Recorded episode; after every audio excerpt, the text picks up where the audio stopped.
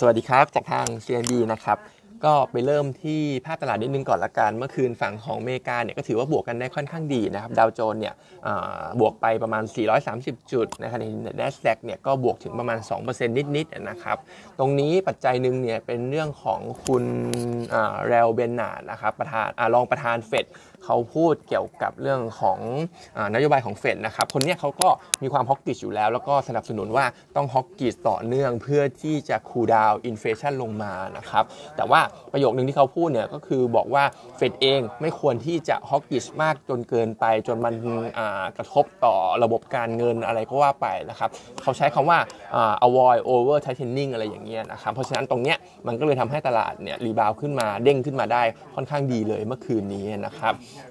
ก็โดยภาพรวมเนี่ยผมก็คิดว่าตลาดเรายังไปได้ อย่างที่เคยบอกว่าไปก่อนหน้านี้ว่า น่าจะมีแรง support จาก fund flow อยู่นะครับในขณะที่เรื่องของการขึ้นดอกเบี้ยเองเนี่ยตอนนี้ probability เกี่ยวกับ 75 basis point นะครับอยู่ที่ประมาณ 80%แล้ว ซึ่งตรงนี้ผมยังไม่ได้ตกใจอะไรนะครับ คิดว่ายัง in line กับการคาดการณ์ของตลาดอยู่ แล้วก็มองว่าถ้าออกมา 75 จริงเนี่ยก็เสมอตัว แต่ว่าถ้าต่ำกว่าเนี่ยถือว่าน่าจะเป็นบวกต่อภาพรวมตลาดหุ้นทั่วโลกนะครับในขณะที่ราคาน้ำมันเองเนี่ยก็ เมื่อคืนทั้งเบนซ์ทั้ง WTI เนี่ยดรอปค่อนข้างแรงประมาณ 5%นะครับ ก็ผมเอา WTI เป็นตัวพูดแล้วกันนะครับ ก็หลุด 85 เหรียญลงมาก็ทำให้ ที่เป็นที่ผมมองเป็นแนวรับสำคัญเนี่ยก็เลยทำให้หล่นมาที่ 82 เหรียญเลยสำหรับ WTI นะครับ แล้วก็ภาพเทคนิคดูไม่ค่อยดีเท่าไหร่ ผมคิดว่าอาจจะไปเห็น 75 เหรียญด้วยซ้ำสำหรับราคา WTI แต่ว่าคงจะเป็นแค่การ drop ลง short term เท่านั้นนะครับ แล้วก็น่าจะ rebound เด้งกลับขึ้นมาได้ค่อนข้างเร็ว เพราะว่าเรื่องของ demand demand ของน้ำมันเนี่ย demand supply เนี่ยการควบคุมจากโอเปกหรือว่าภาวะสงครามปัจจุบันเองเนี่ยมันเหมือน fundamental เนี่ยค่อนข้าง support ราคาน้ำมันอยู่ ผมคิดว่าท้ายที่สุดแล้วเนี่ย drop ลงมาแรง น่าจะเด้งกลับขึ้นไปเร็วเหมือนกันน่าจะเด้งกลับไปที่ 90 เหรียญได้ไม่ยากสำหรับตัวราคาน้ำมันดิบนะครับเพราะฉะนั้นหุ้นในกลุ่ม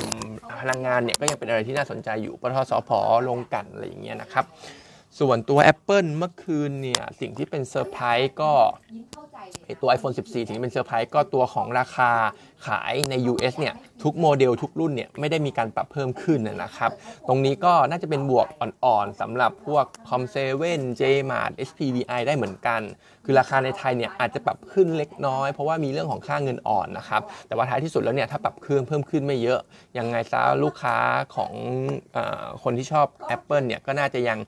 ซื้อต่อเนื่องอยู่ดีนะครับ เพราะก็น่าจะยังเห็นยอดขาย iPhone 14 เนี่ยก็น่าจะออกมาดีเช่นกันนะครับ เพราะฉะนั้นก็น่าจะยังเก็งกำไรได้สำหรับหุ้นกลุ่มนี้ แต่อย่างที่ผมว่าไปเมื่อวานนะครับว่าหุ้นกลุ่มนี้ที่รีเลทกับ Event Apple เนี่ยมันจะเริ่มพีคแล้วก็เริ่มไซด์เวย์เนี่ยในช่วงของเดือนตุลาคมเป็นต้นไป เพราะฉะนั้นก็เก็งกำไรสั้นๆ กินคำสั้นๆนะครับไม่ถือยาวเกิน 1 เดือนนะครับส่วนตัวของอราคาอลูมิเนียมนิดนึงนะครับมีแนวโน้มว่าจะปรับตัวเพิ่มสูงขึ้น เพราะว่าทางฝั่งของยุโรปเองเนี่ยเหมือนมีการขอความร่วมมือให้ทางพวกโรงอุตสาหกรรมที่ผลิตอลูมิเนียม สังกะสีเนี่ยหยุดกำลังการผลิตลงไปหน่อยนะครับ เพราะว่า คิดว่าโทษนะครับไม่น่าหน่อยเนี่ยน่าจะประมาณสักสามสิบสี่สิบเปอร์เซ็นต์ประมาณนั้นนะครับ เพื่อที่ว่าจะอันนี้มันเป็นปัญหาเรื่องของอ่า energy crisis นะครับวิกฤตพลังงานที่เกิดขึ้น ก็เลยต้องทำให้กำลังการผลิตเนี่ยลดลง เพราะฉะนั้นเนี่ยเรื่องของอลูมิเนียมตอนนี้ปัจจัยก็น่าจะเป็นลบต่อตัวหุ้นอย่างคาราบาวเขาที่โดนต้นทุนที่มันเพิ่มสูงขึ้นทำให้กอสมาจินออกมาไม่ค่อยดีเท่าไหร่นะครับ เพราะฉะนั้นก็ต้องระวังไว้นิดนึงเกี่ยวกับการฟื้นตัว ในขณะที่ปัญหาเนี่ยมันอาจจะลามอนาคตเนี่ยอาจจะไปลามในภาคอุตสาหกรรมอื่น ๆ อย่างเช่น ปิโตเคมี ซึ่งปตท GC เองเนี่ยก็มีมีบริษัทออเนกอยู่ที่ฐานอยู่ที่เยอรมันด้วยนะฮะที่ IVL เนี่ยฐานใหญ่ก็อยู่ที่เนเธอร์แลนด์นะครับเพราะฉะนั้นก็อาอาจจะมี downside จากเรื่องนี้ก็เป็นไปได้นะครับ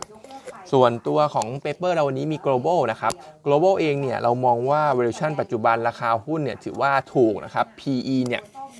เทคกันอยู่ที่ 21 เท่า ต่ำกว่าลึง ต่ำกว่าลบ1 SD ด้วยซ้ำนะครับ ในขณะที่หุ้นก็ underperform SET สักประมาณ 10%ด้วยซ้ำนะครับ เราก็เลยมองว่า valuation ตรงนี้น่าสนใจ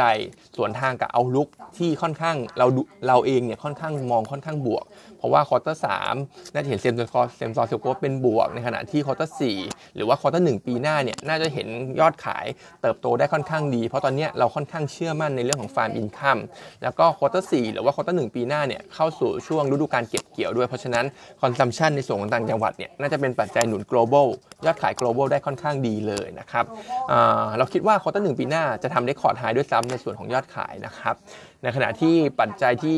กดราคาหุ้นอยู่ก็คือเรื่องของความกังวลของนักลงทุนเกี่ยวกับ gross margin แต่สำหรับเราเองเราไม่ได้กังวลมากนัก gross margin เองเนี่ยคนกังวลเรื่องของราคาเหล็กมันจะทำราคาเหล็กมันจะทำให้ gross margin global หายเยอะ แต่ก็ต้องบอกว่าถ้าเทียบกับดูโฮมแล้วเนี่ยสัดส่วนเรื่องของเหล็กเนี่ยของ global เนี่ยน้อยกว่าดูโฮมประมาณ 33%เลยนะครับก็ไม่ได้กก็เลยคิดว่า gross margin เนี่ยที่จะถูกผลกระทบจากเรื่องเหล็กเนี่ยไม่ได้แย่เหมือน Blue Home เขานะครับ แล้วก็จริงๆเนี่ย global ยังมีปัจจัยหนุนจากเรื่องของสินค้า house brand ที่มันเติบโตขึ้นเรื่อยๆ ด้วย สัดส่วนยอดขายตรงเนี้ยโตโตขึ้นเรื่อยๆสำหรับ house brand นะครับ เพราะฉะนั้นก็จะเป็นตัวหนุนตัวพยุง gross margin ของเขา ให้ดูไม่ย่ำแย่เหมือนดู home นะครับเราก็เลยมองว่าน่าจะออกมาดีอยู่สำหรับ gross margin ไม่ได้แย่มากนัก หดตัวเนี่ยหดตัวนะครับแต่ว่าหดตัวนิดเดียวเทียบกับ quarter สองที่เป็น record high นะครับก็เลยแนะนำซื้ออยู่สำหรับ global นะ target price เนี่ย 25.5 บาทนะครับในขณะที่ตัว BTS สั้นๆ ก็คือเมื่อวานศาลตัดสินให้เขาเนี่ยชนะเรื่องของคดีที่มีข้อพิพาทเกี่ยวกับหนี้หนี้ของเขากับตัวของกทม รวมถึงบริษัทกรุงเทพธนาคมที่กทมถือหุ้นอยู่ด้วยนะครับ ก็กทมเองต้องจ่ายหนี้ให้